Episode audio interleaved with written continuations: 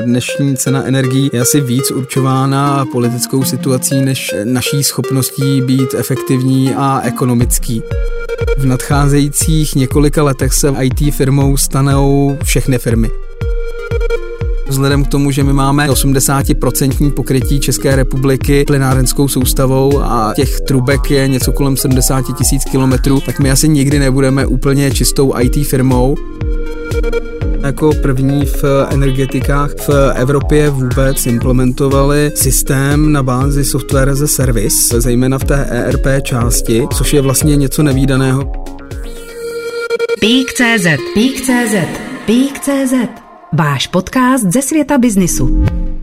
Nárůst cen energií jednoznačně směřuje k tomu, že svět musí snížit svoji energetickou závislost.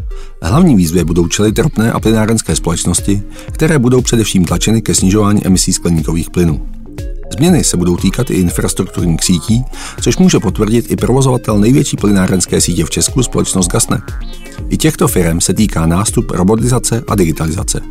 A právě o zapojování těchto moderních technologií v Gasnetu si budu v dalším podcastu Peak.cz povídat s Jiřím Nováčkem, který je ve firmě ředitelem IT. Peak.cz Peak.cz Vítejte v podcastu. Dobrý den.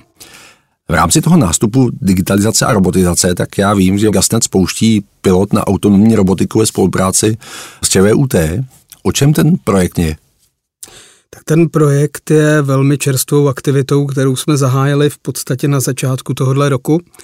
Tím hlavním hybatelem je eh, náš šéf product developmentu a zároveň finanční ředitel Gasnetu Thomas Merker, ta spolupráce s Českým vysokým učením technickým a s fakultou elektrotechniky jsme rozvinuli v podstatě na základě jedné věci a, a, a tou je vítězství týmu pana Tomáše Svobody v mezinárodní soutěži, která se koná v Kentucky každoročně pod hlavičkou společnosti DARPA, což je v podstatě agentura Ministerstva obrany Spojených států pro výzkum pokročilých obraných technologií. Jim se podařilo v loňském roce v té soutěži soutěži, která, která se jmenuje Subterranean eh, v Challenge 2021 vlastně vyhrát a vyhrát grant eh, ve výši několika milionů dolarů na rozvoj eh, autonomní robotiky. Mm. Ten hlavní cíl Gasnetu v této oblasti je vlastně ověřit si stupeň vyspělosti a úroveň vyspělosti autonomní robotiky a jejího možného uplatnění v praxi a vlastně ženou nás dopředu dva klíčové důvody a jeden je samozřejmě ekonomický, vy už jste to tady zmínil na začátku a ten druhý je strategický, protože asi všem je jasný, že eh, ceny energií jdou nahoru, máme poměrně eh, silný nedostatek pracovních sil, takže eh, robotika a automatizace je jedním z prostředků, jak čelit těmto výzvám. A když byste mohli být konkrétní, v čem vám ta autonomní robotika přímo jako poskytovateli plynárenské sítě v Česku pomůže? Tak eh, určitě je to v oblastech eh, takzvaných rutinních prací. Ono dneska vlastně sehnat na trhu práce kvalifikované dělníky, kteří by byli ochotní dělat některé rutinní činnosti, které na té technické infrastruktuře musíte dělat, je velmi obtížné. Takže čím dál tím víc eh, se zabýváme tím, jak vlastně rutinní servisní činnosti na naší infrastruktuře svěřit eh, robotům, jak je automatizovat, jak práci techniků digitalizovat a jak snížit závislost na lidské práci. Takže třeba konkrétně v našem případě je, eh, jsou to věci inspekčního charakteru, kdy naše techniky posíláme do pole zjišťovat, hledat úniky plynu, což je v podstatě obchůzková činnost, se kterou je spojena detekce úniku plynu, což se domníváme, že v nějaké, nevím jestli úplně dohledné budoucnosti by skutečně ta robotika mohla nějakým způsobem nahradit. A takže to znamená, že pošlete nějakého robota do potrubí, který projede potrubem, bude zjišťovat ten únik, anebo pošlete dron, který bude mít čidla a bude lítat nad tím potrubem? No to je dobrá otázka. Teďka jste mě připomněl jednu věc, ona už eh, vlastně ta situace z hlediska robotiky eh, zasahuje eh, nás poměrně delší dobu. Eh, jsou to oba dva scénáře. Jeden scénář je, ten se teda nepoužívá k detekci úniku plynu, ale k tomu, aby se prováděla inspekční činnost na infrastruktuře uvnitř plynárenského potrubí. Existuje robot v podobě takového ješka, který vlastně je hnán tou potrubní soustavou a je schopen identifikovat řekněme, nedostatky v eh, infrastruktuře v podobě korozí a, a podobně. To je plnohodnotná automatizace, ne všude se dá takováhle technologie samozřejmě použít.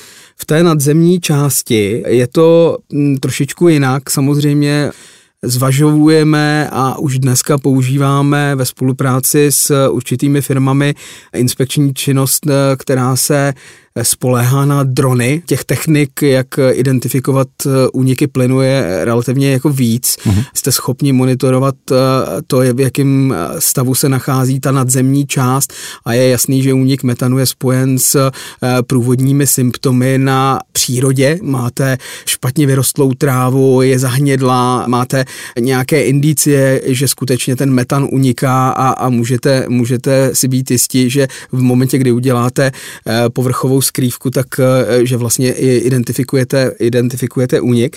Ale my jsme měli na mysli trošičku něco jiného a to jsou v podstatě inspekční činnosti, které musíte provádět v obytných částech měst, kde vlastně jste závislí na tom, že eh, technik chodí po takzvané linii té sítě, má senzory, eh, které identifikují ten únik, zaznamenává je a potom výjíždí nějaká četa, která vlastně provádí odkryt v té zeminy a snaží se nějakým způsobem ten únik eh, izolovat a, a, a vyřešit.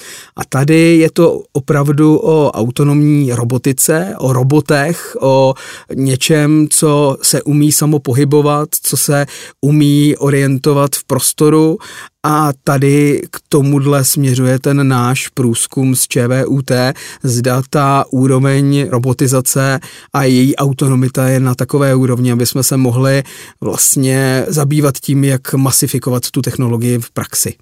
Tím, že ta spolupráce je zmíněna jako pilot té spolupráce s ČVUT, ale nenavazuje to na některé předchozí projekty, které už by v téhle oblasti jste realizovali? Já bych řekl, že přímo úplně ne, ale eh, řekněme, že vzhledem k tomu, že eh, nás před dvěma lety plnohodnotně převzala soukromá sféra, eh, vlastně Gasnet se odpojil od Inoji Česká republika a majoritním akcionářem se stalo konzorcium investorů Mira, Macquarie Investment Real and Assets, a řekněme, že jejich přístup k věci je vlastně odvozen od ekonomiky. To znamená, každý, kdo podniká v soukromé sféře, se snaží vydělat a, a vydělat znamená dělat věci efektivně, eh, dělat věci úsporně a od toho se odvíjí snaha čím dál tím víc eh, tu problematiku infiltrovat technologiemi, které nám umožní snížit závislost na lidské práci a zvýšit produktivitu a efektivitu. A to z tohohle pohledu bych řekl, že je jediná věc, na kterou se dá tady navázat, která si myslím, že je docela dost zásadním způsobem změnila nebo mění Gasnet v dnešní chvíli, je implementace projektu, který začal v roce 2020, který byl pod hlavičkou strukturální separace od Inoji, jmenoval se projekt Alpha, který vlastně znamenal implementaci Greenfield řešení pro Enterprise Resource Planning systémy, což mm-hmm. jsou takové ty účetní věci, to není úplně zajímavé, ale pro systémy, které umožňují takzvaný workforce management a enterprise asset management. Mm-hmm. A tady se ta automatizace a digitalizace určitě v plnohodnotném měřítku uplatňuje. Mm-hmm. To znamená jakoby ta administrativní práce, která není tolik vidět na venek a případně spolupráce s zákazníky, ty účetní postupy a tak dále, tak tohle se zdigitalizovalo, což v zásadě dělá v tuhle chvíli každá firma, protože to zvyšuje její efektivitu? Já bych řekl, že ten projekt, který jsme implementovali, byl dost unikátní, zejména tím, že jsme možná jako první v energetikách v Evropě vůbec implementovali systém na bázi software as a service, zejména v té ERP části, což je vlastně něco nevýdaného, protože řada firm našeho kalibru vám potvrdí, že v podstatě implementovat řešení na bázi, teďka hodně to přeženou mobilní aplikace, bez mm-hmm. jakékoliv eh, customizace nebo zákaznického eh, v přizpůsobení, si chcete, je vlastně jako něčím nevýdaným. Mm-hmm. A v té oblasti workforce management systému a enterprise asset management systému, tam je to trošku jinak. Vemte si to, že máte tisíc lidí v poli a těch tisíc lidí v poli dělá inspekční činnost a vaše chytrost a ekonomika a efektivita je odvozená od toho, jak s těmi lidmi pracujete v poli, kam je posíláte, jestli je neposíláte na jedna a ta samá místa vícekrát, mm-hmm. jestli naplánovaná inspekční činnost je naplánovaná dobře a vy asi víte, v dnešní době jsou poměrně rozsáhlé eh, implementovány systémy pro trace routing, eh, pro navádění v podstatě aut k cíli a podobně a s těmi techniky je to velmi podobné. Musíte být schopni eh, spočítat si, jak dlouho stráví nad tou či onou inspekcí mm-hmm. času, kolik jich má ten technik zvládnout v čase a protože těch techniků je něco kolem tisícovky, tak eh, jakým způsobem s nimi pracujete, od toho se odvozuje, jak eh, ekonomicky eh, profitabilní a, a ekonomicky efektivní jste. Jak moc lze tu efektivitu ještě zvyšovat, respektive případně tu úsporu, tak na kolik procent můžou vlastně ty roboti a ta digitalizace firmy, jako jste vy, ušetřit? Víte, ono je to těžko spočítatelné, protože těch scénářů je velká řada a vždycky je nutný se zamyslet nad tím, co se vám nejvíc vyplatí. V dnešní době, a vrátím se zpátky k té robotice, já jsem byl poměrně ne dobře překvapen, ne dobře překvapen je špatně, špatně vyjádřený, ale nebyl jsem ohromen tím, eh, v jaké úrovni se dneska nachází ta autonomita eh, robotiky. Mm-hmm. Ta určitě není v úrovni, která by se dala v průběhu roku 2022 nasadit do produkce a v, asi se nesetkáte v dohledné době s roboty na ulicích. Ten problém je, řekněme, v tom, že ta míra autonomity je spojená s celou řadou disciplín, které dneska ještě pořád, ku podivu, nejsou zvládnuty a souvisí s eh, opravdu autonomitou rozhodování těch robotů v eh, otevřeném prostředí. V uzavřených prostorech typu skladů, ohraničených jako prostorů, kam nemůžou lidi, tam ta robotika dneska už funguje běžně. Koukněte se dneska na výrobu automobilů, eh, v podstatě v těch továrnách nenajdete příliš, příliš mnoho lidí, ale v tom otevřeném prostoru v ulic robota neuvidíte, protože kromě té technické části musíte řešit ještě problémy legislativního charakteru, to znamená, kdyby robot způsobil nějakou havárii, hmm. někomu ublížil, tak řešíte eh, problémy, které sou, souvisí s tím, kdo je zodpovědný za, za toho robota a kdo je zodpovědný za jeho chování a těžko se můžete odvolat na jeho plnou autonomii. A z tohohle důvodu je potřeba vždycky eh, vědět, na co tu technologii chcete použít, v jaké úrovni se ta technologie dá nasadit a co vám to může přinést. A tady ta odpověď z hlediska těch procent je jednoduchá. Ono to je od eh, řádově jednotek procent až ke stovkám procent úspor, protože třeba když se podíváte na inspekční činnosti a kouknul byste do historie, jak se plánovala práce techniků dřív, kdy jste měli eh, rozsáhlé dispatchingy, které v podstatě plánovaly práci těm tisíc technikům, tak dneska tu matematiku, tu optimalizaci toho plánování, ten mechanismus automatu jako udělá poměrně rychle za vás a udělá to s přesností, která, se kterou by to člověk jako nikdy neudělal. Takže tady můžete najít tu úsporu poměrně velikou a v té průmyslové robotice tam ten problém zatím je takový, že asi to nasazení eh, není otázkou téhle té dekády. Pík.cz Pík.cz Směřuje ten technologický posun v tom vašem oboru k tomu, že už v tuhle chvíli dokážete předcházet ty problémové situace, kdy doteďka jsme se bavili o nějakém řešení těch problémových situací, které vlastně mohou nastat, případně kontrole a tak dále, ale dokážete je v rámci těch technologií i už i predikovat?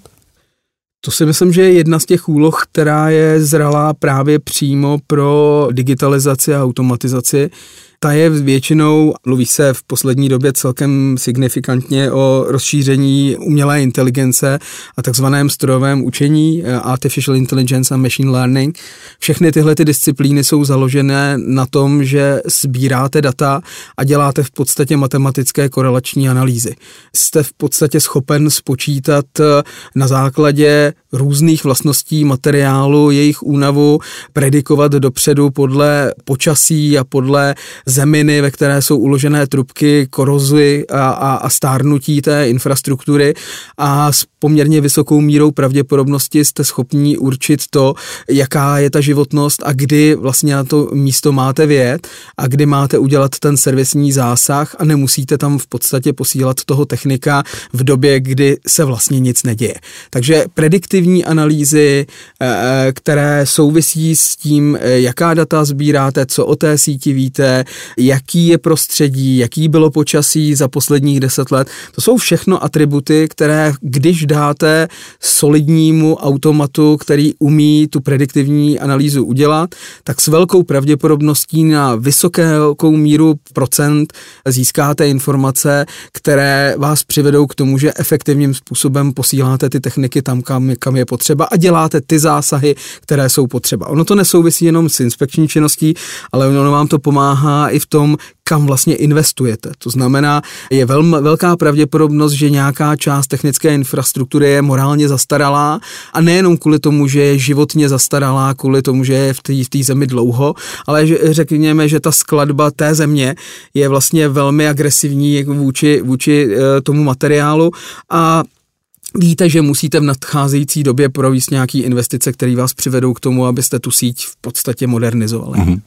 Znamená to, že společnost Gasnet, za kterou spíše jako já, jako běžný like si představím, že to je firma, která se stará o ty trubky s plynem, eh, tak se stává v 21. století daleko víc datovou společností, která musí zpracovávat data, musí je vyhodnocovat, musí pracovat s těma trubkama?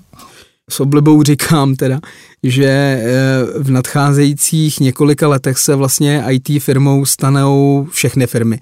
Dneska, když se podíváte na ten trh, tak eh, téměř každá společnost nějakým způsobem ty technologie využívá, ať už přímo nebo nepřímo. Všichni vedeme účetnictví, ale všichni chceme vědět zároveň, jak úspěšní na tom trhu jsme, v co můžeme prodat navíc, jak ten trh reaguje. Sbíráme data, máme si myslím jako společnosti, zejména v České republice, poměrně velký handicap s tím, že my ty data ještě pořád neumíme zpracovat. Umíme je sbírat, ale málo kdy jsme schopni se z nich poučit, málo kdy jsme schopni z nich vyvodit nějaké analytické závěry, které by nám vlastně pomohly v tom podnikání, ale myslím si, že se ta situace významně zlepšuje. A ta odpověď na tu vaši otázku, jestli Gasnet je eh, víc eh, eh, už IT firmou než provozovatelem plynárenské soustavy, tak já bych řekl, že vzhledem k tomu, že my máme vlastně 80% pokrytí České republiky plynárenskou soustavou a těch trubek je něco kolem 70 tisíc kilometrů, tak my asi nikdy nebudeme úplně čistou IT firmou, ale myslím si, že IT pro nás, a to je vlastně jedna z věcí, proč jsme nezvolili pro moje označení ve firmě takové to klasické CIO, ale eh, CDO, Chief Digital Officer, eh, takže si akcionář uvědomuje, že v brzké budoucnosti vlastně IT se hraje i pro Gasnet eh, v klíčovou úlohu v jeho dalším rozvoji. A když ty jste zmiňoval, že o tu infrastrukturu se stará zhruba tisíc techniků, kteří chodí do terénu, tak kolik lidí se stará o to IT a o tu digitalizaci? Mm-hmm. Já to možná ještě upřesním, nás je celkem něco kolem 2400 těch techniků, někdy se jim také říká modré límečky, ono jich je jako, to je ještě trošičku víc, je jich něco kolem 1400, 1500, pokud, pokud já si dobře vzpomínám, protože to není jenom o inspekční činnosti, ale děláte i měření, děláte i výstavbu, eh, plánujete a podobně, takže těch lidí je tam o něco víc. Eh, IT v Gasnetu má přímo přímo něco kolem 70 lidí. Nicméně ono ten, tohleto číslo není ničím nějak určující, protože hrozně je důležitý to, jak vlastně je, jakou úlohu IT uvnitř té společnosti plní a které věci máte a realizujete interně a které realizujete prostřednictvím třetích stran, hmm. prostřednictvím dodavatelů. Míra outsourcingu v Gasnetu je poměrně vysoká. Hmm. Což je příklad té spolupráce s ČVUT. Přesně tak. Na druhou stranu, projevuje se tenhle ten nástup digitalizace i u mě jako koncového zákazníka? Uvidím to já? tu vaši digitalizaci někdy? No mně by se chtělo říct, že byste to měl pocítit na ceně energií, ale to je paradoxně cena, dnešní cena energií je asi víc určována politickou situací, než eh, naší schopností být efektivní a ekonomický. Ale eh, určitě se to projevuje ve vyšší míře stability a spolehlivosti. Všimněte si, že eh, v řadě uplynulých let, a teďka bych to nechtěl eh, v, nějak zakřiknout, eh, jsme vlastně jako nezažili žádný významný problém s distribuční sítí, žádnou havárii, která by nás nějakým významným způsobem ohrozila nebo poškodila lidské životy. Takže myslím si, že naše schopnost starat se o tu síť je do jisté míry závislá právě na kvalitě IT systémů, dat, které vlastně poskytujeme technikům a tím pádem se odráží v té spolehlivosti a dostupnosti jako našich služeb. To znamená, že pokud ten plyn poteče tam odkud má téci, tak v zásadě u vás nevznikne žádný problém. Je to tak, chtěl bych, aby to tak do budoucna i zůstalo a bylo. Zůstanou té digitalizace, respektive vývoji, který s ní souvisí, tak eh, a tím, že vlastně plynárenská soustava je součástí té energetické soustavy státu, mm-hmm. klíčové, tak samozřejmě vyvstává zde otázka nároku na bezpečnost. Tak jak hodně bezpečná ta vaše sítě? Tak eh, tady paradoxně eh, lze říct, že čím míň je ta síť digitalizovaná, tak eh, tím je v dnešní době v, té, v tom kyberprostoru bezpečnější, protože jediné ohrožení, které tam může nastat, nastane jenom v případě, že se zvednete a půjdete někam něco vykopat hmm. a, a, a v podstatě tu plynárenskou soustavu nějakým způsobem narušíte. My samozřejmě v té síti máme řadu elektronických systémů, které nám poskytují informace o tom, jaký je tlak v distribuční soustavě, jaký jsou tam teploty, jaký je tam průtok. V některých případech samozřejmě umíme i tu distribuční síť ovládat eh, skrze, skrze eh, automaty. Nicméně pořád je nutný mít na paměti, že se bavíme o potrubí, které je umístěno v zemi a zase tak eh, náročná ta infrastruktura z hlediska digitalizace není. Samozřejmě eh, patříme a jsme součástí kritické infrastruktury státu. My jsme nedávno implementovali úplně nový systém, který vlastně umožňuje sbírat data, dělat eh, takzvanou dispatching činnost. Vidíme v podstatě a máme v reálném čase veškeré dostupné informace o tom, jak ta distribuční soustava vypadá. Ten systém jsme implementovali úplně nově eh, v, právě v roce 2021 a to plně v souladu s veškerými vyhláškami, které souvisí s kyber, se cyber security, s kyberbezpečností a myslím si, že v dnešní době je ta eh, míra, řekněme, úrovně eh, bezpečnosti a kvality na poměrně vysoký úrovni. Samozřejmě ten problém, kdybyste se mě zeptal jako odborníka na IT, jestli jsme plně zabezpečeni, tak každý rozumně smýšlející člověk vám řekne, že jestli se k vám někdo bude chtít prolomit, tak to není jako otázka jestli, ale je to otázka kdy, protože mnohdy to nezáleží úplně tak na eh, IT systémech, ale na tom nejslabším článku v tom řetězci a to je člověk. Takže ty mm, útoky se dneska ve větší míře nevedou přes ty technologické prvky, ale v podstatě přes sociální inženýrství a získávání informací o heslech, eh, tak, abyste se do těch systémů jako mm, bez problémů dostal. Nicméně máme monitoring, máme, řekněme, dohledový systémy, který nám umožňují tu síť v reálném čase kontrolovat, takže máme ji pod kontrolou. A vnímáte i vy, že počet těch útoků týkající se toho digitálního prostředí, mm. takže narůstá, podobně jako to je to v jiných oborech? Určitě, určitě, stoprocentně. Tady bych řekl, že existuje přímá korelace s eh, konflikty na Ukrajině nebo s konfliktem na Ukrajině. My sami jsme zaregistrovali řadu, eh, řekněme, technik, které vedou k tomu, že se snaží vetřelci skenovat naší síť a snaží se do ní dostat. Nicméně znova chci říct, že ta naše úroveň ochrany je na relativně vysokém stupni a protože patříme pod eh, kritickou infrastrukturu státu, tak jsme nuceni dodržovat některá pravidla a pokud je ctíte a dodržujete, tak si myslím, že neříkám, že není možný, nebo že není čeho se bát, ale, ale ta míra pravděpodobnosti, že by vás někdo napadnul a způsobil by dramatický škody, ta je relativně malá. Vy jste to částečně nakousl v jedné z předchozích odpovědí, že vlastně tu digitalizace a přechod na tou analýzu to čeká de facto každou firmu. Tak když byste si měl zabredikovat, kam vlastně se u vás ta digitalizace může do budoucna mm-hmm odebírat? Tak já jsem už to trošičku načal tím, že jsem říkal, že naší primární snahou je vlastně implementovat systémy, které nám do budoucna umožní zbavit se závislosti na lidské práci té fyzické práci, protože ji nikdo nechce dělat. Jsou ale oblasti, ve kterých člověka nenahradíte. Prostě um, určitá míra autonomního rozhodování, která souvisí s tím, že ji nebudou nebo nejsou zatím schopni dělat stroje, je relativně vysoká. Na druhou stranu můžete i nekvalifikovaného člověka dneska vybavit eh, technickými prostředky, hmm. které mu umožní navigaci v prostoru a to na takové úrovni, že bez toho aniž by věděl úplně, co dělá, tak ho ty systémy poměrně jednoznačně eh, instruují v tom, co konkrétně má v danou chvíli udělat hmm. a vlastně ho používáte jako ruce. Takový dobrý příklad eh, v, ze Spojených Arabských Emirátů společnost Etishala, eh, která najala eh, v, do Field Force Managementu řadu Pákistánců, kteří neměli vůbec kvalifikaci, ale vybavila je HoloLens, což jsou brýle s integrovanou augmented realitou a artificial intelligence.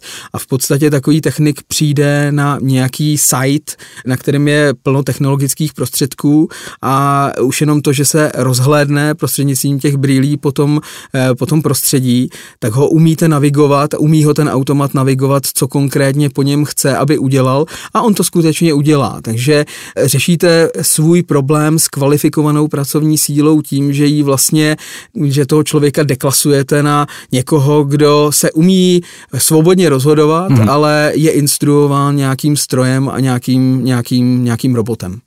Budou mít i vaši technici podobnou technologii? My to zkoušíme taky. Abych řekl, že my zejména se na tu technologii v tuhle chvíli díváme z pohledu bezpečnosti. Eh, řekněme, že v momentě, kdy se podíváte na nějaký prostor, jste schopen identifikovat to, jestli zejména v oblasti té výstavby nebo řešení kolizních stavů, jestli náhodou nedochází na té distribuční síti k nějakému bezprostřednímu nebezpečí, hmm. které je potřeba okamžitě řešit. Takže z tohohle pohledu i HoloLens nějakým způsobem pilotujeme. Nemyslím si ale, že v následujícím období jednoho nebo dvou let dosáhneme toho, že bychom skutečně z techniků udělali lidské roboty, kte, kteří budou chodit po naší distribuční síti a budou vykonávat inspekční činnosti nebo jakoukoliv jako činnost. Tím, že jde o celou plynárenskou síť, která se nějakým způsobem také vyvíjí, ty trubky je potřeba někde natáhnout, případně upgradeovat.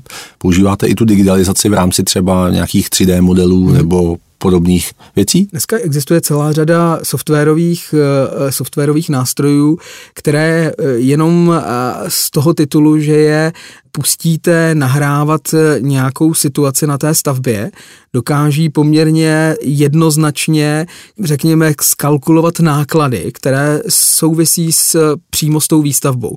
Ono v momentě, kdy vykopete nějakou jámu, tak se dá na základě jednoduchých vizuálních aspektů určit to, e, kolik kubíků té, té zeminy jste byli e, nuceni vykopat, jak je ta jáma hluboká, e, které činnosti vedly k tomu, abyste ten výkop udělal, jakou techniku jste použil a tohle jsou celkem dobré nástroje na to, jak kontrolovat eh, externí dodavatele, jestli náhodou jejich kalkulace, práce vůči gasnetu nevykazuje nějakou anomálii, kterou bychom nechtěli, nechtěli hradit. Takže z tohohle titulu už dneska existují nástroje, které skutečně umí 3D modelování a jsou schopny na základě v podstatě těch vizuálních dat dělat takovýhle softwarové analýzy.